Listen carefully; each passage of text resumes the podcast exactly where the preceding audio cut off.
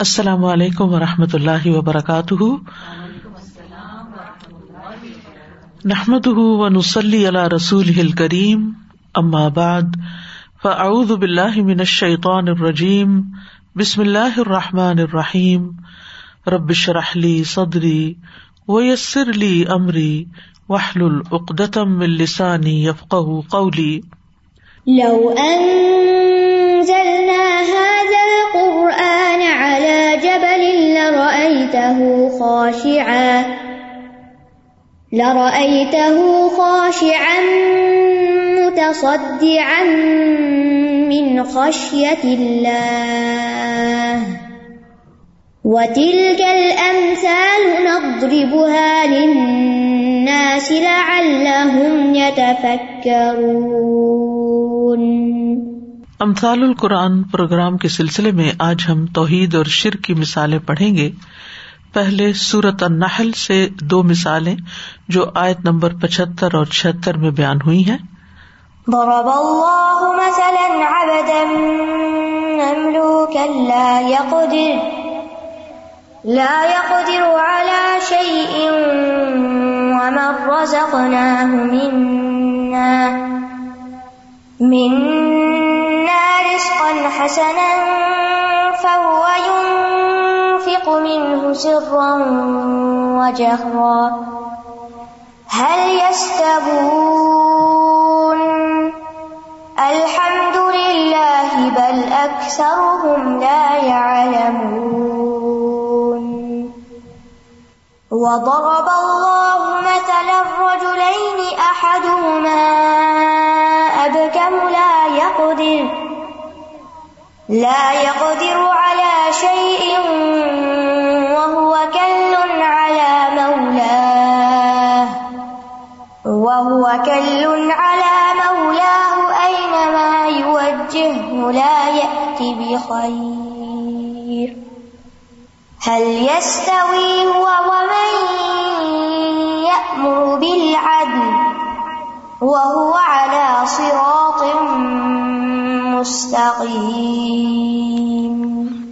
اللہ نے ایک غلام مملوک کی مثال بیان کی ہے، جو کسی چیز پر قدرت نہیں رکھتا، اور دوسرا وہ جسے ہم نے اپنی طرف سے عمدہ رزق عطا کیا ہے۔ وہ اس میں سے پوشیدہ اور اعلانیہ خرچ کرتا ہے۔ کیا وہ دونوں برابر ہو سکتے ہیں؟ سب تعریف اللہ کے لیے ہے، بلکہ ان کی اکثریت علم نہیں رکھتی۔ اور اللہ نے دو مردوں کی ایک اور مثال بیان کی ہے۔ ان دونوں میں سے ایک گنگا ہے، کسی چیز پر قدرت نہیں رکھتا، بلکہ وہ اپنے مالک پر بوجھ ہے۔ جہاں کہیں وہ اسے بھیجتا ہے، وہ کوئی بھلائی نہیں لاتا۔ کیا برابر ہو سکتا ہے یہ؟ اور دوسرا وہ جو انصاف کا حکم دیتا ہے اور سیدھے راستے پر ہے۔ اسی طرح سورت ہود میں بھی ایک مثال بیان کی گئی ہے۔ ارشاد باری تالا ہے مثل الفريقين كالأعمى والأصم والبصير والسميع. هل يستويان مثلا أفلا تذكرون؟ پہلے ہم پہلی مثال کا سیاق و سباق بیان کریں گے۔ اس مثال سے پہلے دو آیات میں اللہ تعالی فرماتے ہیں۔ و یا بدون مندون اللہ مالا یم لک الحم رزقم من السماوات والارض من السماوات والارض شيئا ولا يستطيعون فلا تضربوا لله الامثال ان الله يعلم وانتم لا تعلمون اور وہ اللہ کے سوا ان کی عبادت کرتے ہیں جو نہ انہیں آسمانوں اور زمین سے کچھ بھی رسک دینے کے مالک ہے اور نہ وہ کوئی طاقت رکھتے ہیں۔ بس اللہ کے لیے مثالیں بیان نہ کرو۔ بے شک اللہ جانتا ہے اور تم نہیں جانتے۔ یعنی بندے جو اللہ کے لیے مثال بیان کرتے ہیں وہ باطل ہوتی ہے، بندوں کو حق نہیں۔ لیکن اللہ سبحان تعالیٰ اس بات کو واضح کرنے کے لیے مثال بیان کر سکتا ہے۔ اسی لیے اگلی آیت میں پھر مثال بیان ہوئی ہے۔ بندوں کو اللہ نے منع کیا فلاں تدریب اللہ المسل العلی تو یہاں پر اللہ خبر دے رہے ہیں کہ مشرقین ایسے بتوں کی عبادت کرتے ہیں جو رسک میں سے انہیں کچھ بھی دینے کی ملکیت نہیں رکھتے۔ یعنی ان کے باطل معبود جو ہیں، وہ اپنے عبادت گزاروں کو، اپنے بندوں کو کچھ بھی نہیں دیتے۔ کچھ دینے کا اختیار ہی نہیں رکھتے۔ ان کے پاس کچھ ہے ہی نہیں۔ نہ آسمان کے رسک میں سے، جیسے بارش وغیرہ برسانا، نہ زمین کے رسک میں سے، جیسے کھیت وغیرہ اگانا۔ تو آسمانی اور زمینی دونوں طرح کے رسک دینے سے یہ آجز ہے اسی طرح یہ معبودان جو ہیں، یہ اس پر بھی قدرت نہیں رکھتے کہ اپنے لیے کسی نفع نقصان کے مالک ہوں۔ تو کہا یہ کہ یہ کسی اور کو نفع نقصان دیں گے؟ تو جب ان کا حال یہ ہے کہ نہ اپنا فائدہ کر سکتے ہیں، نہ کسی اور کو فائدہ پہنچا سکتے ہیں، تو پھر اللہ سبحان تعالیٰ کو چھوڑ کر ان کی عبادت کیسے کی جا سکتی ہے؟ تو اے لوگو تم اللہ تعالیٰ کے ساتھ اس کی مخلوق کو شریک نہ ٹھہراؤ۔ اللہ کے کوئی بھی مثل نہیں، کوئی اس کے مشابے نہیں۔ تم اللہ کے لیے مثالیں بیان نہ کرو۔ تم اللہ کے ہمسر اور برابری کرنے والے مت بناؤ۔ یا اللہ کے ہم مثل مت بناؤ مشابے مت بناؤ۔ اور اللہ زیادہ جانتا ہے، تم نہیں جانتے۔ اس کے بعد اللہ سبحان تعالی یہاں پر مشرقوں کی غلط مثالوں کی بجائے ایک ٹھیک مثال بیان کرتا ہے۔ جو بہت سمپل مثال ہے اور آسانی سے سمجھ آ سکتی ہے اور ایک نئے انداز سے شرک کی تردید بھی کی گئی ہے۔ ضرب اللہ مثلاً ابدن مملوکن اللہ سبحان تعالی ایک مملوک ابد کی مثال بیان کرتا ہے۔ یعنی ابد بھی ہے اور مملوک بھی ہے۔ جہاں تک ابد کا تعلق ہے سارے اللہ کے ابد ہیں۔ یعنی ہم سب ابد ہیں، عباد الرحمان ہیں۔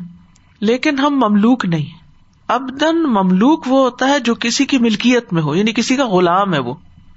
یعنی وہ خود غلام ہے، کسی چیز کا کوئی مالک نہیں ہے، اپنی مرضی سے کچھ کر نہیں سکتا۔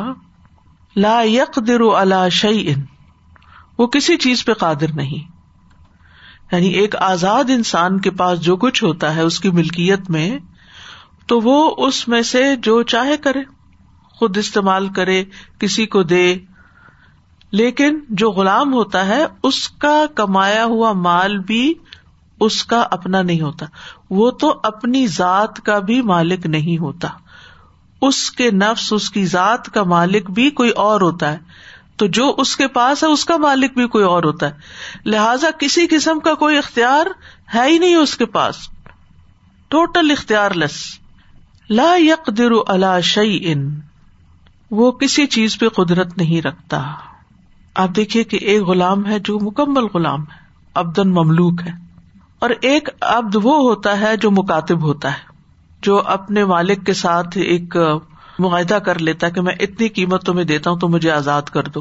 تو وہ دوسری طرح کا ابد ہوتا ہے۔ تو یہاں ابدن مملوکن کی مثال بیان ہو رہی ہے۔ اس کے مقابلے میں، ومن رزق نہ منا رزکن حسن ایک دوسرا شخص ہے جو آزاد ہے۔ خود مختار ہے اور اس کے پاس عمدہ رسک بھی ہے۔ یعنی آزاد بھی ہے اور رسک کا مالک بھی ہے۔ اللہ نے اس کو رسک دیا رسک حسن اچھا رسک پاکیزہ رسک اور زیادہ رسک بھی ہو سکتا ہے۔ یعنی خوب رسک اور اس کے ساتھ یہ کہ یہاں پر اللہ تعالیٰ یہ بھی فرما رہے کہ رزق نہ منا۔ یعنی ہم نے اس کو رسک دیا ہے۔ یہ رسک اللہ کی طرف سے اس کو ملا ہے۔ اور وہ خود اگرچہ کلی مالک نہیں ہے، لیکن اس کے پاس اختیار ضرور ہے۔ اس لیے فہو یون فکو من ہُ سر و جہرا۔ اس میں سے خرچ کرتا ہے چھپا کے بھی، ظاہر کر کے بھی۔ چھپے، کھلے، جیسے کہتے ہیں نا سرم و جہرن یعنی جہاں چھپا کے دینا مناسب ہے، وہاں چھپا کے دیتا ہے۔ اور جہاں دکھا کے دینا مناسب ہے، وہاں دکھا کے دیتا ہے۔ کوئی بخل نہیں کرتا۔ پوشیدہ طور پہ خرچ کرتا ہے، اعلانیہ طور پر بھی خرچ کرتا ہے۔ حل یا ستبون کیا یہ دونوں برابر ہو سکتے ہیں؟ یعنی ان دونوں کا بہت بڑا فرق ہے۔ یہاں پر سوال کیا گیا ہے۔ اور یہ سوال اس لیے نہیں کہ واقعی جواب چاہیے، بلکہ سوچنے پر مجبور کیا جا رہا ہے کہ ان دونوں کی حالت بالکل مختلف ہے۔ یہ دو انسان ہے ایک ابدن مملوکن ہے اور ایک آزاد انسان ہے ایک کسی چیز کا مالک نہیں اور ایک کے پاس سب کچھ ہے، مختار کل ہے اور وہ خرچ بھی کرتا ہے۔ تو پھر الحمد للہ سب تعریف اللہ کے لیے کہ تمہارا جواب کیا ہے کہ نہیں، برابر نہیں۔ معمولی عقل رکھنے والا بھی کیا کہے گا؟ کہ برابر نہیں، کیسے یہ برابر ہو سکتے؟ ہیں ایک جو اپنا بھی مالک نہیں اور کسی پہ خرچ کرنے کا بھی مالک نہیں، اپنے مال کا بھی مالک نہیں، کوئی اختیار ہے ہی نہیں اس کے پاس، اور ایک وہ جو اختیار رکھتا ہے اور وہ اختیار استعمال بھی کر رہا ہے، دے بھی رہا ہے، دن کو، رات کو، کھلے، چھپے، سب کر رہا ہے، ہر وقت خرچ کر رہا ہے، تو پھر جو یہ بات سمجھ جائے، اس پر بھی اللہ کا شکر، تعریف اللہ کے لیے، اور جس کو یہ بھی سمجھ نہ آئے تو الحمد للہ اللہ کل حال۔ کہ اتنی معمولی بات بھی وہ نہیں سمجھتا۔ بل اکثر لا لمون بلکہ ان کی اکثریت علم نہیں رکھتی۔ کس بات کا علم نہیں رکھتی؟ حقیقت کا علم نہیں رکھتی۔ یعنی اگر ان کو سمجھ نہیں آئی تو اس کا مطلب ہے کہ وہ کلی جاہل ہے ہر طرح کے فہم سے آ رہی ہے تو بنیادی طور پر اللہ سبحان تعالیٰ نے شرک کے بتلان کو یعنی شرک کو باطل کرنے کے لیے ایک مثال بیان کی ہے۔ کہ فرض کرو ایک غلام ہے جو کسی کا مملوک ہے، اور ایسا ہے وہ کہ جس کو کچھ بھی کرنے کا اختیار نہیں۔ کیونکہ بعض غلام ایسے ہوتے ہیں جن کو کچھ نہ کچھ کرنے کا، دینے کا اختیار بھی دے دیا جاتا ہے۔ ان سے کام لیا جاتا ہے، ان کو کچھ اتارٹی بھی دے دی جاتی ہے۔ لیکن یہاں تو ایسا ابد مملوک ہے کہ کلی طور پر دوسرے کا محتاج ہے، اس کے پاس کچھ بھی نہیں۔ اور اس کے برعکس وہ شخص جس کے پاس نہایت عمدہ روزی ہے وسط بھی ہے، کثرت بھی ہے، ملکیت بھی ہے اور استطاعت بھی ہے اور دل بھی بڑا ہے اور اس وجہ سے وہ خوب خوب خرچ بھی کر رہا ہے۔ کسی سے ڈرتا نہیں، صاحب اختیار ہے۔ تو اسی طرح پہلے غلام سے مثال لی گئی ہے بتوں کی کہ جن کی یہ عبادت کرتے تھے۔ جن کے پاس کسی قسم کو اختیار ہی نہیں تھا۔ نہ سنتے، نہ دیکھتے، نہ بولتے، نہ کسی چیز کے مالک۔ اور اس کے برعکس وہ ذات جو قادر مطلق ہے، جو سارے خزانوں کا مالک ہے، جو دن رات خرچ کرتا ہے، تو یہ دونوں کیسے برابر ہو سکتے ہیں؟ تو سمجھانا یہ مقصود ہے کہ جب مالک کے مجازی یعنی وقتی طور پر دنیا میں کسی انسان کو جو اختیار ملا ہوا اور مملوک برابر نہیں ہو سکتے، تو مالک کے حقیقی اور مملوک حقیقی یعنی جو پکا مملوک ہے یعنی جس کے پاس کوئی اختیار نہیں وہ کیسے برابر ہو سکتے ہیں؟ یعنی اللہ رب العالمین کے برابر تم ان بتوں کو کیسے کرار دیتے یعنی آکا اور غلام تو پھر بھی دونوں شکل و صورت میں انسان ہونے میں کچھ نہ کچھ برابر ہیں، مگر اس کے باوجود اسٹیٹس میں برابر نہیں ہے تو اللہ سبحان تعالی جو قادر مطلق ہے، مالک مطلق ہے، اس میں اور بتوں میں برابری کیسے ہو سکتی ہے؟ جو کسی چیز کے بھی مالک نہیں ہے، کسی چیز پہ قادر نہیں ہے۔ تو جس شخص کے اندر تھوڑی سی بھی عقل ہو، اس کو بات آسانی سے سمجھ آ جاتی ہے۔ تو گویا اس مثال کے بارے میں ہمیں دو اقوال ملتے ہیں۔ ایک تو یہ کہا جاتا ہے کہ اس میں اللہ اور بتوں کی مثال بیان کی گئی ہے کہ اللہ تعالی ہر چیز کا مالک ہے اور بت کسی چیز کے مالک نہیں۔ اور دوسرا اس کا ایک مانا اور بھی کیا گیا جو ضمنی مانا ہے۔ اصل مثال اسی وجہ سے بیان ہوئی۔ اور وہ کیا؟ کہ یہ وہ مثال ہے جو اللہ نے کافر کے لیے بیان کی ہے کیونکہ اس کے پاس کوئی خیر نہیں۔ اور جس کو ہم نے رسک دیا، اس سے مراد مومن ہے کیونکہ اس کے پاس خیر ہے۔ اور یہ اپنے عباس اور قطع کے قول کا مانا ہے۔ تو وہ یہاں مومن اور کافر کی مثال بیان کرتے ہیں۔ تو مومن جو ہے وہ آزاد انسان کی طرح ہے اور کافر جو ہے وہ مملوک کی طرح ہے، جو کسی چیز پہ قدرت نہیں رکھتا، جو اللہ کی عبادت اور توفیق سے محروم ہے۔ اپنا مال اللہ کی راہ میں خرچ نہیں کرتا اور کسی چیز پر قدرت نہیں رکھتا۔ یعنی اس کے اندر خیر کے کاموں میں اپنے رب کو راضی کرنے کے لیے خرچ کرنے کو یا کوئی کام کرنے کو کوئی صلاحیت ہی نہیں ہے۔ اور مومن وہ ہے اللہ سبحان تعالیٰ نے اس کو علم بھی دیا ہے، مال بھی دیا ہے، جو بھی صلاحیتیں دی ہیں، وہ ان کو اللہ کے راستے میں خرچ کرتا رہتا ہے۔ تو یہ دونوں برابر نہیں ہو سکتے۔ جس طرح آزاد اور غلام برابر نہیں بکیل اور سخی برابر نہیں، نافرمان اور فرما بردار برابر نہیں، اسی طرح یہ دونوں بھی برابر نہیں۔ اور اگر بتوں کے اعتبار سے اس مثال کو سمجھا جائے، تو مطلب یہ ہے کہ ایک طرف باطل معبود ہے بت ہے یہ دیویاں ہیں، دیوتا ہیں، جن کے پاس زندگی بھی نہیں ہے۔ آپ دیکھیے نا، پتھر کے بت گڑ کے اگر کسی نے رکھے ہوئے، مجسمے بنا کے، ان کے پاس تو اپنی بھی زندگی نہیں ہے۔ عقل سمجھ بھی نہیں ہے۔ وہ محتاج ہے اس بات کے کہ ان کو بنایا جائے، ان کو اٹھا کے کہیں رکھا جائے، ان کو کچھ پہنایا جائے، ان کو سجایا جائے، پھر الٹا ان کی حفاظت بھی کی جائے کہ کچھ راگ نہ لے جائے۔ یعنی ہر ہر اعتبار سے محتاج ہے۔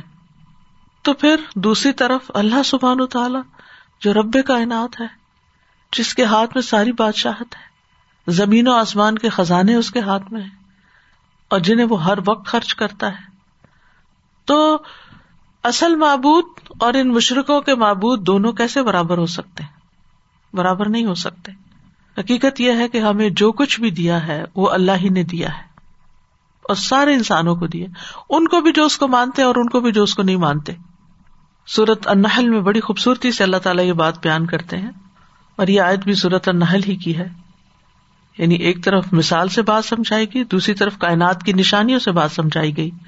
ہوی ان ضلع منسما اما ان لکم من ہُ شراب ان و من ہُ شجر انفی ہی تسیمون یم بت لکم بحزر او زیتون اون نقیل اول آناب و من کل ثمرات ان نفی ذالک لآیت لقومی یتفکرون وسخر لکم اللیل والنہار والشمس والقمر والنجوم مسخرات بامرہ ان نفی ذالک لآیات لقوم یعقلون وہی تو ہے جس نے تمہارے لیے آسمان سے پانی برسایا اس پانی کو تم پیتے بھی ہو اور اس سے نباتات اگتی ہے جس میں تم مویشیوں کو چراتے ہو وہ اس پانی سے تمہارے لیے کھیتی، زیتون، کھجور، انگور اور ہر طرح کے پھل پیدا کرتے یعنی رسک غور و فکر کرنے والوں کے لیے اس میں بہت بڑی نشانی ہے۔ اسی نے تمہارے لیے رات اور دن کو سورج اور چاند کو مسخر کر رکھا ہے۔ تمام ستارے اسی کے حکم کے پابند ہیں۔ یقیناً اس میں سوچنے والوں کے لیے کئی نشانیاں تو جو رب اتنا کچھ کر رہا ہے، جو تمہاری آنکھوں کے سامنے جو تمہیں نظر آ رہا ہے، جس کو تم دیکھ سکتے ہو، اور اس کے مقابلے میں جن بتوں کو تم اپنا سب کچھ مانے ہو، یہ کیا کر رہے ہیں تمہارے لیے؟ انہوں نے آسمان یا زمین کی کون سی چیز بنائی؟ یعنی اس مثال میں آسمانی رسک کی بات بھی ہے اور پھر زمین میں جو کچھ اگتا ہے اس کی بات بھی ہے اور رات اور دن اور یہ سارے بڑے بڑے کام۔ آپ دیکھیے کہ اس میں ان لوگوں کے لیے بھی ایک سبق ہے جو کہتے ہیں کہ اس کائنات کا کوئی خالق ہی نہیں ہے، کوئی کریٹر ہی نہیں ہے۔ اور وہ کیا کہتے ہیں کہ یہ ایک حادثے کے نتیجے میں سب کچھ وجود میں آئے ہم تو یہ کہتے ہیں نا کہ اللہ تعالیٰ خالق ہے اور اس نے عدم سے وجود میں پیدا کیا فاتر السماواتی والا لیکن وہ یہ کہتے ہیں کہ ایک بگ بینگ کے نتیجے میں کائنات وجود میں آئی۔ تو سوال یہ پیدا ہوتا ہے کہ بگ بینگ کس چیز میں ہوا تھا؟ اور وہ کس نے بنائی تھی؟ وہ کہاں سے وجود میں آئی؟ وہ کیسے بن گئی؟ یعنی کیا کسی خالق کے بغیر کوئی چیز خود بن سکتی ہے؟ تو اگر یہ کہ عدم میں تھی پہلے تو پھر عدم سے وجود میں لانے والا کون ہے؟ عدم سے وجود میں تو خود کوئی چیز نہیں آ سکتی۔ ایک چیز مثلاً اس کمرے میں نہیں ہے اور وہ خود ہی سے خود چل کے یہاں آ جائے یعنی کوئی بے جان چیز، تو آپ کہیں کہ اس سے اب باقی سارا کچھ بن رہا ہے، تو پہلے یہ کہاں تھی؟ اس کا کریٹر کون ہے؟ تو بہرحال اللہ ہی ہے جو سب کچھ کرنے والا ہے اور دن رات اپنے بندوں پر اپنے فیض عام کر رہا ہے۔ بخاری کی روایت ہے، ابو حرارا سے کہ رسول اللہ صلی اللہ علیہ وسلم نے فرمایا کہ اللہ فرماتا ہے، خرچ کرو، میں بھی تم پر خرچ کروں گا۔ اور فرمایا، اللہ کا ہاتھ بھرا ہوا ہے۔ رات اور دن مسلسل کے خرچ سے بھی اس میں کمی نہیں ہوتی۔ یعنی دن رات بھی وہ دیتا رہتا ہے نا، دیتا ہی دیتا ہے۔ ہر کوئی اسی سے مانگ رہا ہے۔ یس الح منف سماوات ارد اسی سے مانگ رہے ہیں جو آسمانوں اور زمین میں اور سب کو دے رہا ہے، پھر بھی کمی نہیں ہو رہی۔ فرمایا، تم نے دیکھا نہیں جب سے اللہ نے آسمان و زمین کو پیدا کیا۔ مسلسل خرچ کیے جا رہا ہے، لیکن اس کے ہاتھ میں کوئی کمی نہیں ہوئی۔ یہ تو تھی پہلی مثال۔ اب ہے دوسری مثال۔ ودر اللہ مسلم رجولئی احد ہوما اب کم اور اللہ سبحان تعالی ایک مثال بیان کرتا ہے دو مردوں کی رجولین کی۔ احد ہوما اب کم ان میں سے ایک جو ہے وہ اب کم ہے۔ اب کم بکمن سے گنگا۔ جو بول نہیں سکتا۔ لا یقدر والا شعین جو کسی چیز پہ قادر ہی نہیں۔ یعنی ایک تو گنگا ہے، اور جو عموماً گنگے ہوتے ہیں وہ بہرے بھی ہوتے ہیں۔ نہ سنتا ہے، نہ بولتا ہے۔ لا یقدر والا شعین کسی چیز پہ قادر بھی نہیں۔ بے اختیار یعنی جیسے بت ہے یعنی ایسا شخص بت کا بت ہے، نہ سن رہا ہے، نہ بول رہا ہے۔ اسے کسی چیز کے بارے میں کچھ ہوش ہی نہیں۔ تو اس سے مراد وہ بت ہو سکتے ہیں جو پتھر کے ہوں یا تراشی ہوئی لکڑی کے ڈالے ہوئے تانبے کے۔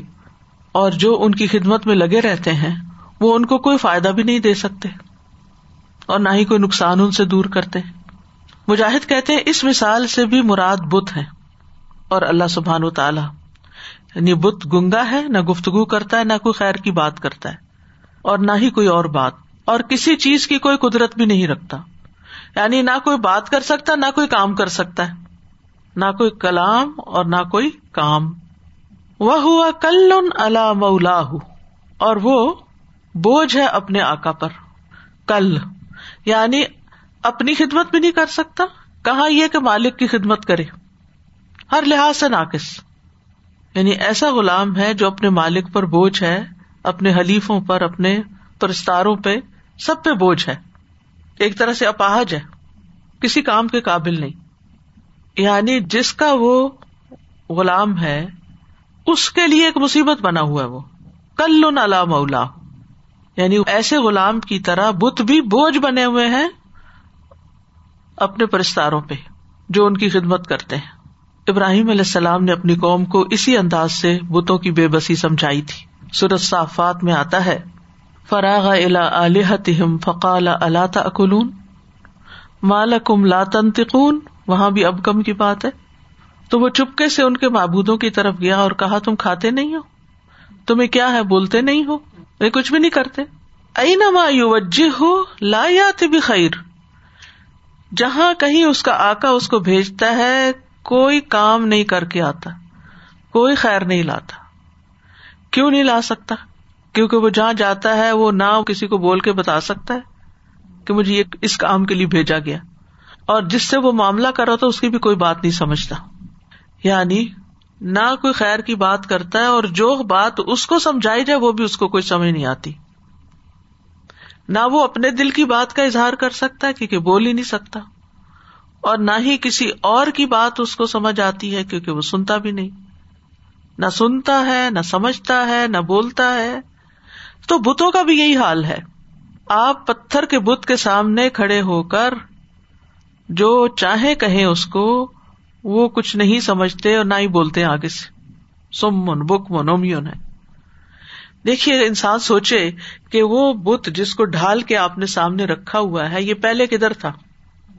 پہلے یا تو یہ کسی چٹان کا حصہ تھا، پتھر، یا کسی پیتل کی شکل میں تھا، یا کسی درخت کا حصہ تھا۔ تو یکا یک وہاں سے ایک شکل دے کے اس کے اندر کی طاقتیں کہاں سے آ گئی یعنی اگر انسان سوچے تو اس کے اندر تو کچھ بھی نہیں ہے۔ یعنی یہ تو کسی اور ہی شکل میں تھا، وہاں سے آپ نے لا کے اس کو یہاں کھڑا کر دیا۔ حل یست بھی ہوا و میاں امر بلادل کیا برابر ہو سکتے ہیں وہ اور وہ جو حکم دیتا ہے عدل کا بہو اللہ سرات مستقیم اور وہ سیدھے رستے پر بھی ہے۔ یعنی حق کی دعوت دینے والا اور نہ دینے والا برابر نہیں ہو سکتے۔ حق کی طرف بلانے والا کون ہے؟ عدل کا حکم کون دے رہا ہے؟ اللہ سبحان و تعالی۔ اور یہ تو کچھ کہنے کے قابل ہی نہیں ہے، تو کیا حکم دیں گے؟ اوپر والی مثال میں مال کا مالک تھا، وہ خرچ کرتا تھا۔ یہاں کیا ہے؟ پوری طاقت رکھتا ہے، لہٰذا عدل کا حکم بھی دے رہا ہے، اور وہ سیدھے رستے پر بھی۔ اس کے مقابلے میں جو پارٹنر اس کے بنا دیے گئے ہیں، وہ تو بول ہی نہیں سکتے، تو حکم کس چیز کا دیں گے؟ وہاں مال کا استعمال نہیں ہو رہا، یہاں کلام نہیں ہو رہا۔ اور اللہ سبحان تعالیٰ وہ اللہ سرات مستقیم، اور وہ سیدھے رستے پر ہے یعنی وہ جو حکم دیتا ہے وہ بالکل درست ہے، حق سے ٹیڑھا نہیں، اور کسی بھی طرح نقصان دینے والا نہیں۔ اس مثال کے بھی تین معنی بیان کیے گئے ہیں۔ پہلا مانا تو یہی جو میں نے ابھی بیان کیا ہے کہ اس میں اللہ کی ذات اور بتوں کے بارے میں مثال ہے۔ اس مثال کو اللہ تعالیٰ نے اپنی ذات کے لیے اور بتوں کے لیے بیان کیا ہے۔ تو جو گنگا ہے، کسی چیز پہ قدرت نہیں رکھتا، اس سے مراد بت ہے، اور جو انصاف کا حکم دیتا ہے، وہ اللہ سبحان تعالیٰ ہے۔ اور ویسے بھی قرآن مجید میں دوسری جگہ بھی آتا ہے، ان اللہ یا امرو بلادلی ول احسان و ایتا دل قربا و ینہا انل فحشا اول من کر اول بغی یا عز کم لا اللہ کم تزک کرون بے شک اللہ عدل اور احسان اور قرابت والے کو دینے کا حکم دیتا ہے۔ اور بے حیائی اور سرکشی سے منع کرتا ہے۔ وہ تمہیں نصیحت کرتا ہے تاکہ تم نصیحت حاصل کرو۔ دوسرا مانا اس کا یہ بیان کیا گیا ہے کہ اس مثال میں اللہ نے مومن اور کافر کی مثال بیان کی ہے کہ ایک شخص گنگا کافر ہے اور دوسری طرف مومن ہے جو انصاف کا حکم دیتا ہے اور یہ ابن عباس کا قول ہے۔ اور تیسری طرف ایک مانا یہ بھی کیا گیا کہ یہاں حضرت عثمان رضی اللہ عنہ اور ان کے غلام کی مثال ہے۔ کہا جاتا ہے کہ عثمان رضی اللہ تعالی عنہ کا ایک غلام تھا۔ انہوں نے اس کو اسلام قبول کرنے کی پیشکش کی، لیکن وہ انکار کرتا تھا۔ عثمان رضی اللہ تعالیٰ عنہ انصاف کا حکم دیتے تھے اور عثمان رضی اللہ عنہ اسے جو کام کہتے تھے وہ کچھ کرنے کے قابل نہیں تھا یعنی اپنے آکا پہ بوجھ بنا ہوا تھا۔ اور بعض علماء نے کہا کہ یہ واقعہ جو حضرت عثمان کی طرح منسوخ کیا جاتا ہے، اس کی صنعت درست نہیں ہے۔ بہرحال، اگر ہم اس کو جنرلائز بھی کریں یعنی آپ دیکھیے نا کہ اگر آپ اس کو ایک عمومی معنی میں لیں، تو یہاں دو کردار سامنے آتے ہیں ہمارے۔ ایک وہ کہ جو کسی چیز کی ریسپانسبلٹی نہیں لیتا۔ انسانوں میں سے دو طرح کے انسان ہوتے ہیں۔ ایک سلبی ہوتے ہیں، سلبی وہ ہوتے ہیں جو ہر چیز کا نیگیٹو پہلو دیکھتے ہیں اور کچھ کر کے نہیں دیتے۔ ایسے افراد خاندانوں میں بھی ہوتے ہیں، ایسے افراد اداروں میں بھی ہوتے ہیں۔ جو ہر چیز کا ایک منفی رخ دیکھتے ہیں اور کوئی کام آپ ان سے کہیں کہ وہ کرنے کو تیار نہیں ہوتے۔ جو بھی کام، جو بھی ریسپانسبلٹی اول تو وہ لینے کو تیار نہیں۔ اور اگر آپ ان کو دیں بھی، تو کام خراب ہی کر کے آئیں گے۔ اگر آپ اس کو کچھ دینے کے لیے بھیجیں، تو وہ صحیح جگہ پہنچا کے نہیں آئیں گے۔ کچھ لینے کے لیے بھیجے تو وہ صحیح چیز خرید کے نہیں لائیں گے۔ بجائے اس کے کہ وہ آپ کے کام میں سہولت پیدا کرے آپ کے مددگار ہو الٹا آپ کے سر پہ سوار ہے یعنی ان کی بھی ذمہ داری آپ کے اوپر پڑی ہوئی ہے۔ اب آپ سوچیے کہ ایسا شخص جو ہے، وہ انسان کے لیے کیا ہے؟ وبال جان ہے۔ وبال جان ہے کیونکہ کسی کام کا نہیں۔ اور دوسرا وہ ہے جو ایجابی انسان ہے پازیٹو ہے۔ اس کے پاس جو خیر ہے، وہ بانٹتا ہے۔ اور پچھلی مثال میں چونکہ مال کا ذکر ہو چکا، تو یہاں بات کا ذکر ہے کہ اگر اس کے پاس مال نہ بھی ہو تو وہ اچھی بات ہی دوسروں سے شیئر کرے گا، خیر کی بات کرے گا۔ تو یہ دو لوگ برابر نہیں ہو سکتے۔ یعنی عام روزمرہ زندگی میں بھی ہم سب کو اپنا جائزہ بھی لینا چاہیے کہ ہم کیسے انسان ہیں۔ ہم اپنے خاندان میں جس بھی پوزیشن میں ہیں، ماں کی، بیوی کی، بیٹی کی، بہو کی، کیا ہم اپنی ذمہ داریوں کو سمجھتے؟ اپنی ذمہ داریوں کو ادا کرنے کو تیار ہیں؟ یا ہم الٹا دوسروں کے اوپر ایک بوجھ ہی بنے ہوئے ایک مصیبت بنے ہوئے ہیں؟ تو ایسے شخص کا انجام کیا ہوگا؟ اسی طرح اولاد جب جوان ہو جاتی ہے تو اس کا کیا فرض بنتا ہے کہ وہ والدین کی خدمت کرے، ان کے لیے کچھ کما کے لائے؟ لیکن وہ الٹا والدین کی ذمہ داری بنے ہوئے تو ایسے اگر کسی بھی شخص کے ساتھ آپ کا واسطہ پڑ جائے، تو آپ کی زندگی اجیرن ہو کے رہ جاتی۔ آپ کی زندگی میں کوئی خیر نہیں رہتی۔ اور دوسرا وہ شخص کہ آپ اس کے ساتھ جب معاملہ کرے تو آپ کا دل خوش ہو جائے اور وہ سیدھے رستے پر بھی ہو، صحیح کام کرتا ہو، یا امر بال عدل بھی کرتا ہو، امر بال معروف اور نہیں انل منکر کرتا ہو، دوسروں کی خیر خواہی کرتا ہو، تو جو دوسروں کو عدل کا حکم دے گا، وہ خود کیا کرے گا؟ خود بھی عدل سے کام لے گا، تو زندگی کتنی خوشگوار ہو جاتی۔ ہے اس میں آپ دیکھیے کہ بازوقت ایسے ہسبینڈ ہوتے ہیں کہ جن کی وجہ سے یعنی کہ مرد جو قوام جس کو اللہ نے بنایا جب وہ ذمہ داری نہیں اٹھاتا، تو اس کے بچے اور بیوی ان کا کیا حال ہوتا ہے؟ یعنی ان کی حالت دیکھنے کے قابل ہوتی ہے۔ کیونکہ بجائے اس کے کہ وہ ان کا سہارا بنے، ان کو سپورٹ دے۔ الٹا ان کی سپورٹ لینا چاہتا ہے۔ تو یہ جو بودان باطل ہیں، یہ بھی بجائے اس کے کہ لوگوں کے کام بنائے، لوگوں کو ان کے کام کرنے پڑتے ہیں۔ تو اس سے کیا پتا چلتا ہے کہ اللہ سبحان تعالی صحیح رستے پر ہے اور صحیح رستے کی تلقین کرتا ہے۔ لہذا ہمیں اللہ ہی کے راستے پر چلنا چاہیے اور اسی کی طرف ہر معاملے میں رجوع کرنا چاہیے۔ تیسری مثال۔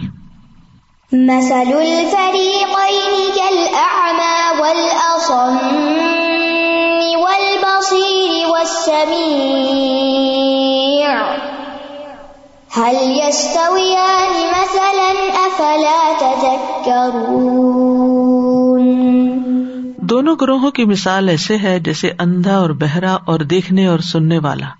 کیا یہ دونوں مثال میں برابر ہو سکتے ہیں؟ کیا پھر بھی تم نصیحت نہیں پکڑتے؟ یہ سورت ہت کی چوبیس نمبر آیت ہے۔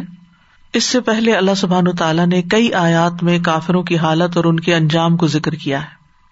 آیت اٹھارہ میں آتا ہے، ومن ازلم ممن افطرا اللہ کذبا اولئک یعرضون علی ربهم ویقول الاشهاد هؤلاء الذین کذبوا علی ربهم الا لعنت اللہ الظالمین۔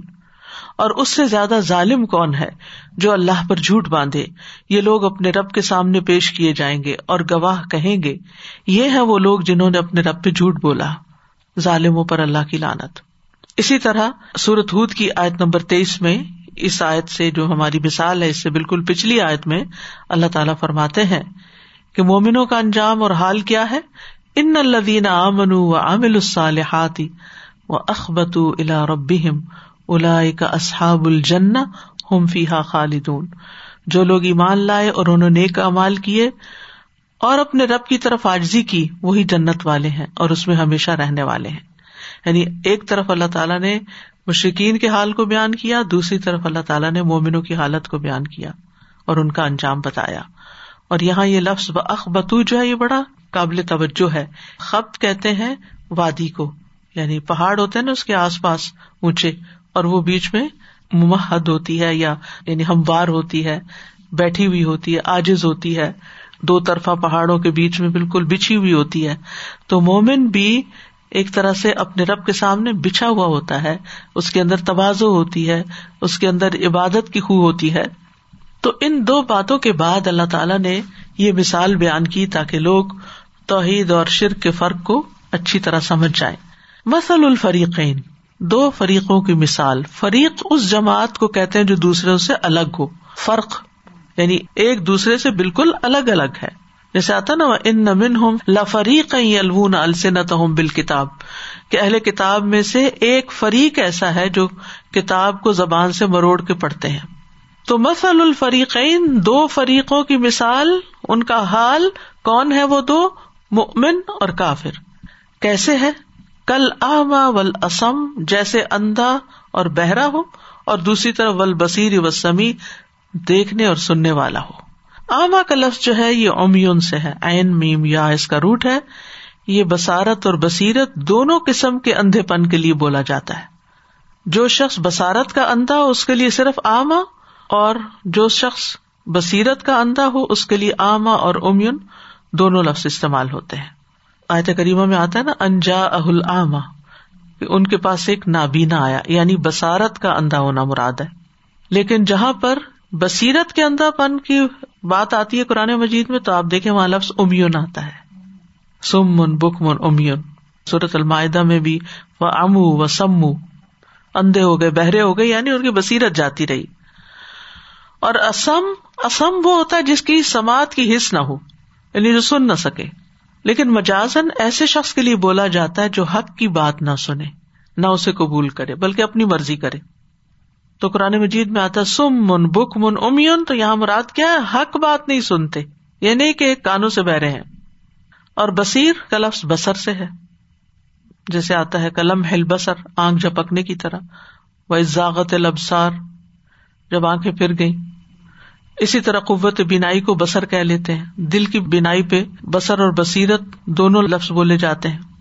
قرآن مجید میں آتا فکشف نہ ان کا غتا کا فبس اور کلیوم حدید اب ہم نے تجھ سے وہ پردہ اٹھا دیا تو آج تمہاری نگاہ بڑی تیز ہے۔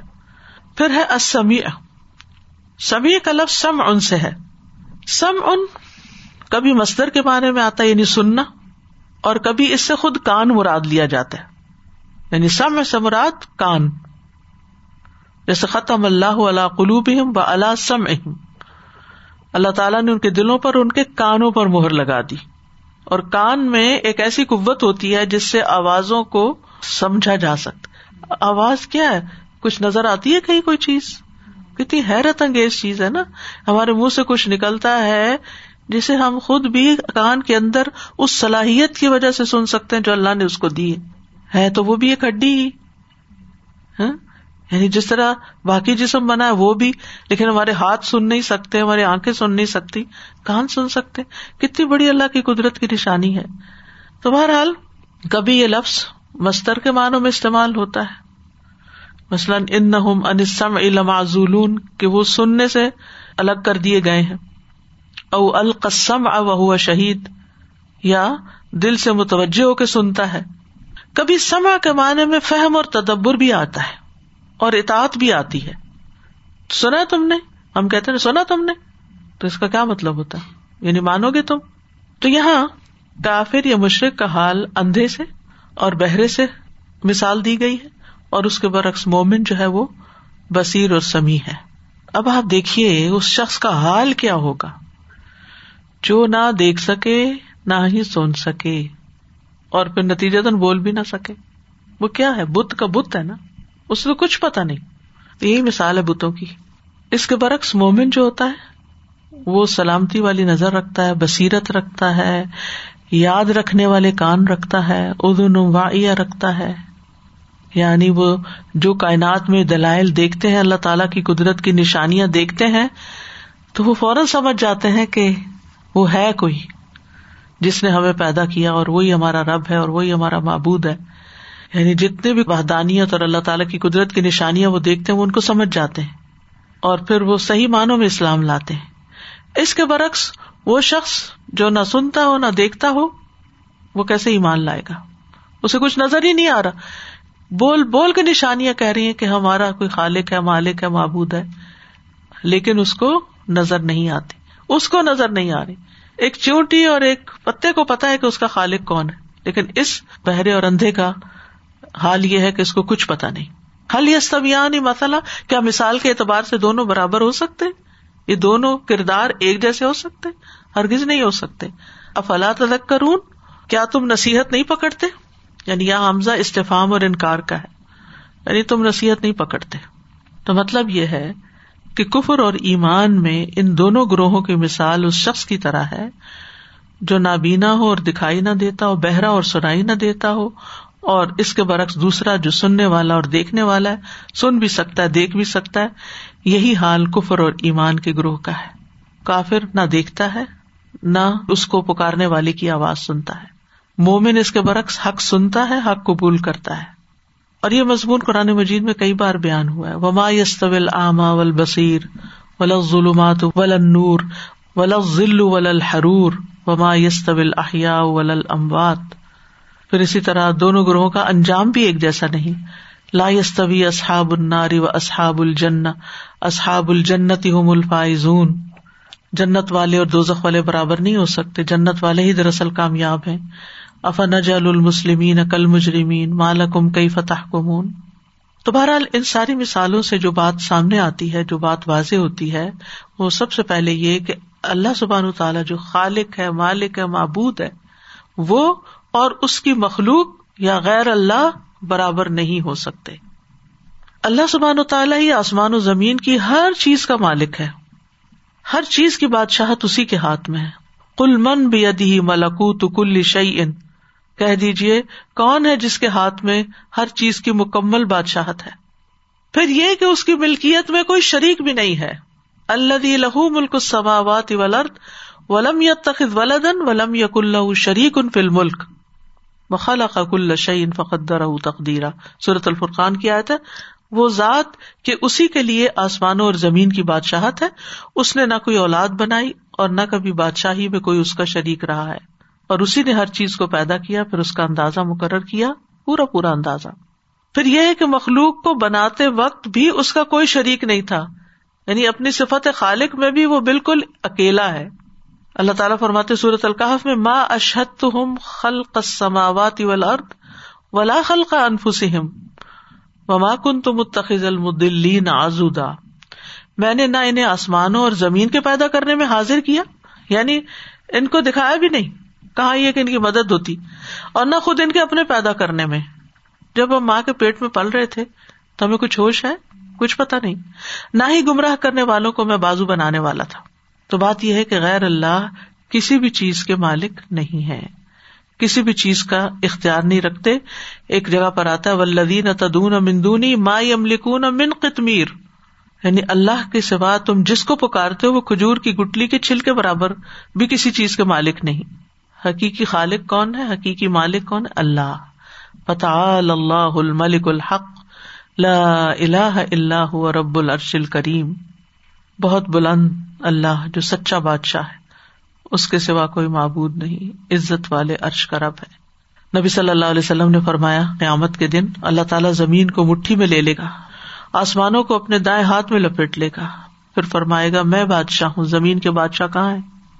زمین آسمان کے خزانوں کا مالک بھی وہی ہے۔ ولی اللہ خزائن السماوات ولر وہ امن شعین اللہ اندنا خزاں ان نفا نقصان کا مالک بھی وہی ہے۔ کل اتاب امن دون اللہ مالا املک الکم درم ولا نفا کہہ دیجیے کیا تم اللہ کے سوا اس چیز کی عبادت کرتے ہو جو تمہارے لیے نہ کسی نقصان کی مالک ہے اور نہ نفا کی؟ اور اللہ ہی سب کچھ سننے والا، سب کچھ جاننے والا ہے۔ تکلیف دور کرنے کا مالک بھی وہی ہے۔ کوئی بت کسی کی تکلیف دور نہیں کر سکتا۔ قلد الدین ام تم مندون ہی فلائی ام لکھوں کشفت در انکم ولا تحویلا۔ آپ ان سے کہیے، ان کو پکارو جنہیں تم اللہ کے سوا معبود سمجھتے ہو۔ وہ تم سے نہ تکلیف کو ہٹا سکتے ہیں، نہ بدل سکتے کچھ بھی نہیں کر سکتے۔ اگر اللہ تعالیٰ کوئی چیز روک دے تو اس چیز کو کوئی دے ہی نہیں سکتا۔ ما یفتح اللہ سمر رحمت فلاح ممسک اللہ و ما یم سکھ فلاح مرسل اللہ جو کچھ اللہ لوگوں کے لیے رحمت میں سے کھول دے تو اسے کوئی بند کرنے والا نہیں، اور جو بند کر دے تو اسے کوئی کھولنے والا نہیں۔ حتیٰ کہ اللہ کے نبی صلی اللہ علیہ وسلم بھی کسی چیز کے مالک نہیں ہے نبی صلی اللہ علیہ وسلم نے فرمایا تھا، اے زبیر کی ماں، اے نبی کی پپھی اے فاطمہ بنت محمد، تم سب اپنی جانوں کو اللہ سے خرید لو، کیونکہ میں اللہ کی طرف سے تمہارے لیے کسی چیز کا اختیار نہیں رکھتا۔ البتہ تم دونوں جو چاہو، مجھ سے میرے مال میں سے مانگ سکتی ہو۔ تو اللہ اور غیر اللہ برابر نہیں۔ یہ ساری صفات خالق، مالک، مدبر اور معبود ہونے کی صرف اور صرف اللہ کے لیے ہے۔ حاجت روا، مشکل کشا صرف وہی ہے۔ جتنے بھی مخلوق ہے غیر اللہ ہے وہ اپنے نفع نقصان کے بھی مالک نہیں ہے اسی طرح مومن اور کافر بھی برابر نہیں۔ یعنی جو اللہ پر ایمان لے آتا ہے، اس کی زندگی کچھ اور ہوتی ہے۔ اور جو اس کا انکار کر دیتا ہے، اس کی زندگی کچھ اور ہوتی ہے۔ ان کی عقل سمجھ بھی برابر نہیں۔ ان کی زندگی اور موت برابر نہیں۔ سوا ام ماہیا ہوں و ممات ہوں سا اما یا کمون ان کا جینا اور مرنا کیا برابر ہوگا؟ برا ہے وہ جو فیصلہ کر رہے ایسا نہیں ہے۔ مومن کی زندگی کیا حیات طیبہ۔ من امل ہم من ذکر او انسا وہ مؤمن فلنحيينه حیات طیبہ۔ جو بھی نیک عمل کرے خا مرد ہو یا عورت، بشرطے کہ وہ مومن ہو، تو ہم اسے پاکیزہ زندگی بسر کرائیں گے۔ اس کے برعکس کافر کی زندگی کیا؟ معیشت دن کا۔ ومن آرد ان وکری فن لہو معیشت دن کا۔ و شروع یوم القیامت آما جو میری یاد سے منہ موڑے گا، اس کی زندگی تنگ ہو جائے گی اور قیامت کے دن ہم اسے اندھا کر کے اٹھائیں گے۔ مومن کے لیے دنیا اور آخر دونوں میں بھلائی ہے۔ لدین احسن فیحاظ دنیا حسنا و لدار الآخرت خیر ان کے لیے دنیا میں بھی بھلائی اور آخرت کے گھر تو بہت ہی بہتر ہے۔ لیکن غیر مومن کے لیے دنیا میں اگر کچھ تھوڑی بہت نعمتیں ہیں تو آخرت میں کچھ بھی نہیں ہے۔ مومن دل کی کشادگی کے ساتھ زندگی بسر کرتا ہے، شرح صدر کے ساتھ۔ غیر مومن گٹے ہوئے سینے کے ساتھ۔ وہ اللہ دیا ہو یا شرح صدر اسلام مومن زندہ انسان کی طرح کافر مردہ انسان کی طرح مومن دل کی کشادگی رکھتا ہے، غیر مومن سینے کی گٹن کا شکار ہے۔ دئی قن ہر جن کا انما سما مومن کے لیے دنیا اور آخرت میں خوشخبریاں ہیں۔ لہم البشرا فی الحیات دنیا و فی الآخرہ غیر مومن کے لیے دنیا اور آخرت میں عذاب ہے۔ ولا تو عجب کا امبال و اولاد ان نما یرید اللہ بحاف دنیا یعنی غیر مومن کے لیے مال اور اولاد دنیا کی زندگی میں بھی عذاب بن جاتے ہیں۔ وہ تزحقہ انفس ہوں کافر اور اس حال میں جانے نکلتی ہیں ان کی کہ وہ کفر کر رہے ہوتے ہیں۔ تو بات یہ ہے کہ دنیا میں دو طرح کے انسان ہوتے ہیں، دو طرح کے لوگ۔ ایک وہ جو اللہ کو مانتے ہوئے، اللہ پر بھروسہ کرتے ہوئے، اپنا سب کچھ اللہ کو سمجھتے ہوئے زندگی بسر کرتے۔ اور دوسرے وہ جو اللہ کو چھوڑ کے غیر اللہ کے سہارے لیتے، چاہے وہ انسان ہو، بت ہو، کوئی بھی ہو۔ بہت واضح فرق ہے ان دونوں میں۔ ہم سب کو اپنا جائزہ بھی لینا چاہیے کہ ہم کسی بھی مشکل میں، کسی بھی تکلیف میں، کسی بھی ضرورت میں کس کی طرف دوڑتے ہیں۔ کس کا سہارا لیتے کون سب سے پہلے یاد آتے کس کو سب سے پہلے پکارتے کس پر ہمارا یقین اور بھروسہ ہے تو پہلا انسان ہی توحید پر ہے جو صرف ایک اکیلے رب العالمین کو پکارتا ہے اور اسی پہ توکل کرتا ہے، اسی کی عبادت کرتا ہے، ہر خیر کو اس کی طرف سے سمجھتا ہے اور اسی کی طرف واپس جانے کی اور اس سے ملاقات کی تیاری کرتا ہے اور اس کے دیدار کا شوق رکھتا ہے۔ اور دوسرا جو ہے، اس کے کئی معبود ہیں، ہر ایک کو خوش کرنے کے پیچھے بھاگ رہا ہے۔ تو یہ فرق اس اعتبار سے بھی ہوتا ہے کہ کون کس کو زیادہ اہم سمجھتا ہے، کون کس کو زیادہ امپورٹینس دیتا ہے۔ یعنی اب میں بتوں سے ذرا نیچے بھی اتر کے آ رہی ہوں۔ ہمیں بھی اپنی زندگی میں توحید کا جائزہ لینا چاہیے کہ ہمارے نزدیک کون زیادہ اہم ہے۔ کون کس کی عظمت سے زیادہ متاثر ہے، کون کس سے زیادہ امپریسڈ ہے۔ کون کس کو اپنی زندگی میں بہت بڑا مقام دیتا ہے جو کہ دراصل اللہ کا ہونا چاہیے؟ کون اللہ کی بڑائی میں جیتا ہے اور کون بندوں کی بڑائیوں میں جیتا ہے؟ کس کی محبت سب سے زیادہ اللہ کے لیے ہے؟ کس کے دل میں سب سے زیادہ اللہ کی یاد ہے اور کس کے دل میں دنیا بھری ہوئی ہے؟ کون ہے جس پر سے بہت اللہ ہے اور کون ہے جس کی زندگی بکھری ہوئی ہے؟ کون ہے جو اللہ ہی کے لیے سب کچھ اختیار کرتا ہے اور کون ہے جو اس کے برعکس کام کرتا ہے جس کے دل میں غیر اللہ کی عظمت زیادہ ہے خواہ وہ سورج چاند ہو یا پھر بت ہو یا قوم کے بزرگ ہوں، چاہے کوئی اور انسان ہو لیڈرز ہوں، تو وہ غیر اللہ ہی کے درمیان گھومتا پھرتا ہے انہیں کی یاد میں تڑپتا ہے۔ اس کا غم اور خوشی سب کچھ انہیں چیزوں سے وابستہ ہے، جبکہ اللہ کو ماننے والے کی زندگی کی ہر چیز کی ڈائریکشن اللہ کی مرضی کے مطابق یعنی اللہ کی مرضی کے مطابق وہ چلتا ہے۔ یعنی ایک مومنٹ جو ہوتا ہے نا، جو واقعی اللہ کو مانتا ہے اور غیر اللہ کو ایک طرف رکھتا ہے، وہ شادی ہو، غمی ہو، خوشی ہو، لین دین ہو، مال خرچ کرنا ہو، بات کرنی ہو، ہر معاملے میں یہ دیکھے گا، میرے رب نے مجھے کیا بتایا ہے، وہ مجھ سے کیا چاہتا ہے۔ اور غیر اللہ یہ دیکھے گا کہ لوگ مجھ سے کیا چاہتے ہیں؟ کون مجھ سے کیا چاہتا ہے؟ ایک وہ ہے جو اللہ کی نظروں میں بڑا بننے کی یا ایک مقام حاصل کرنے کی فکر میں اور ایک دنیا کی نظر میں بڑا بننے اور لوگوں کے دلوں میں گھر کرنے کی فکر میں ہے۔ تو کرنے کے کام یہ ہے کہ ہمیں اللہ کے لیے حنیف مسلمہ ہو جانا چاہیے۔ یکسو مسلمان ہو جانا چاہیے۔ وما کان امن المشرقین شرک سے پرہیز کرنا چاہیے۔ اللہ ہی کی عبادت، اللہ ہی سے دعا، اللہ ہی کے آگے آجزی و انیب الا ربکم و اسلم لہو اللہ کے سامنے اپنی حاجتیں رکھنا، دعائیں اس سے مانگنا، ہدایت اس سے مانگنا، اپنی زندگی کی ہر ضرورت اس سے مانگنا۔ بھوکے ہیں تو کھانا اس سے مانگنا، لباس نہیں تو لباس اس سے مانگنا۔ گناہ کا بوجھ ہے دل پہ تو بخش اس سے مانگنا۔ ہر نفع نقصان کا مالک اس کو سمجھنا۔ ہر معاملے میں اسی کی طرف پلٹنا اور رجوع کرنا، اسی پہ بھروسہ کرنا، اسی کا سہارا لینا۔ اللہ سبحان تعالیٰ ہمیں اس کی توفیق عطا فرمائے۔ آج میں جب صبح اٹھی، فجر کی نماز کے لیے کھڑی ہو رہی تھی، تو میرے دل میں ایک عجیب سی اداسی کی لہر آئی۔ تو ان کا اللہ تعالیٰ خیر کرے۔ کیا چیز ہے؟ بس دعا کر لی کہ اللہ تعالیٰ ہر طرف عافیت رکھنا، خیر کی خبر ہو، خیر ہو۔ تو بہرحال میں پڑھ رہی تھی، تو اچانک مجھے میسج آیا کہ اسما تیمیت مریم، ان تینوں کے جو استاد تھے کاری عبد الباری ان کی وفات ہو گئی۔ بہت صدمے والی خبر تھی، کیونکہ ان کے ہم پر بہت احسانات تھے۔ صرف یہ ان تینوں کے استاد نہیں تھے، یہ الہدا بننے سے پہلے ان تینوں نے ان سے قرآن پڑھا تھا۔ اور یونیورسٹی میں وہ ملازم بھی تھے اور قاری بھی تھے، حافظ بھی تھے۔ تو جب الہدا شروع ہوا تو مجھے تو مینجمنٹ کا بہت زیادہ ایکسپیرئنس نہیں تھا، میں تو ظاہر پڑھنے پڑھانے سے ہی تعلق رکھتی تھی۔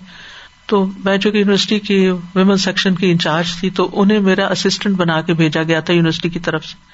تو میں نے دیکھا کہ ان کے اندر تو اور بہت سی صلاحیتیں ہیں۔ تو میں نے ان سے کہا کہ آپ میرے بچوں کو پڑھا دیں۔ تو خیر، بہت عزت کے ساتھ انہوں نے اور بہت، ہم نے بھی ان کو بہت عزت دی۔ انہوں نے بھی بہت اچھی طرح پڑھایا اور اس کا آپ نتیجہ دیکھتے ہی تینوں کی کراط میں۔ الحمد للہ کے کتنی عمدہ طریقے سے یعنی شاگرد جو ہوتا ہے استاد کا عکس ہوتا ہے۔ تو میری یہ خواہش ہوئی، جب پھر الہدا شروع ہوا تو ان سے میں نے دوہرا فائدہ اٹھایا۔ ایک تو مینجمنٹ میں، کیونکہ ایڈمیشن کیسے کرنا ہے، اس کی سارے ڈاکیومینٹس پالیسی وغیرہ لکھنا، اشتہار دینا، اخبار میں یعنی کہ ان کو اپنے پارٹ ٹائم ہائر کر لیا الدا کے مینجمنٹ کے کاموں کے سلسلے میں۔ دوسری طرف تجویز پڑھانے کے لیے۔ پھر باقاعدہ میں نے یونیورسٹی سے اجازت لی کہ ان کو الہدا کے لیے ٹائم دیا جائے۔ یعنی وہ پھر کیا کرتے تھے کہ صبح یونیورسٹی ٹائم سے پہلے الہدا میں آتے تھے اور پہلی کلاس وہ لیتے تھے۔ اور اس طرح بے شمار ہزاروں لڑکیاں جو ہیں وہ ان کی شاگرد ہیں الہدا کی اسٹوڈینٹس ابھی کوئی آٹھ دس دن پہلے کی بات ہے یا دو ہفتے پہلے کی بات ہے کہ جو اسلام آباد انسٹیٹیوٹ کی انچارج ہیں، ان کا مجھے میسج آیا کہ آج کاری صاحب حفظ کی بچی کا ٹیسٹ لینے کے لیے آئے تھے۔ ویسے تو الہدا بند ہے، لیکن بیچ بیچ میں جیسے اسسمنٹ کے لیے۔ تو اسسمنٹ کے لیے آئے تھے تو میری ان سے ملاقات ہوئی ہے تو انہوں نے آپ کو بہت سلام بھیجا اور بہت دعاؤں کے لیے کہا۔ تو جب کبھی سلام بھیجتے تھے یہ ضرور کہتے تھے کہ دعاؤں میں یاد رکھے مجھے نہیں پتا تھا کہ دو ہفتے کے اندر ہی اب چونکہ میرے پاس ٹائم نہیں تھا بہت تحقیق کرنے کا کہ ہوا کیا، ان کو کیا ہارٹ اٹیک ہوا ہے یا کرونا ہوا ہے یا کیا ہوا ہے۔ دو ہی ان کی بچیاں تھیں اور دونوں ہی uh, اسپیشل بچیاں تھیں۔ ایک کی تو ڈیتھ ہو گئی تھی لیکن دوسری ان کی لیکن بہت محنتی اور بہت ایماندار اور جان لگا کے کام کرنے والے۔